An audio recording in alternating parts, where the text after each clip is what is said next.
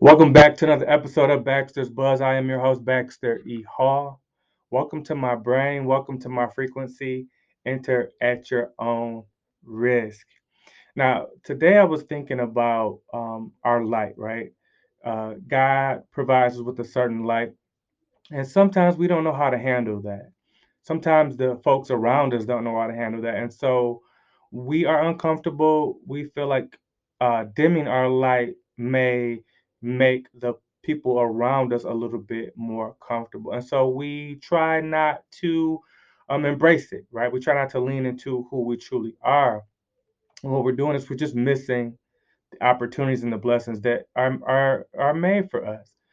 Um, every piece of uh, you know jewelry looks good in the light, right? But there are certain angles and certain positions where it looks even greater.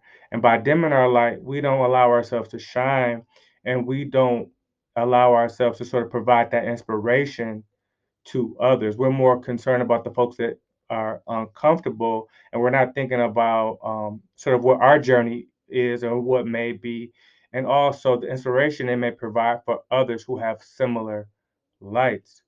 Um, many times we are uh, we're not sure how to handle it. People around us aren't sure how to handle it, and so we just suppress it. And you know what happens? They're still uncomfortable. They're still uncomfortable, even with you dimming your light. So don't dim your light for anyone. And then we become anxious knowing that there's something out, out there greater for us, but we can't put our finger on it because we're so busy sort of suppressing um, our, our, our talents and our gifts. Don't do that. Um, try to figure out a way to lean into those things and how to capitalize on those things and how to provide inspiration and help others uh, see the light in themselves.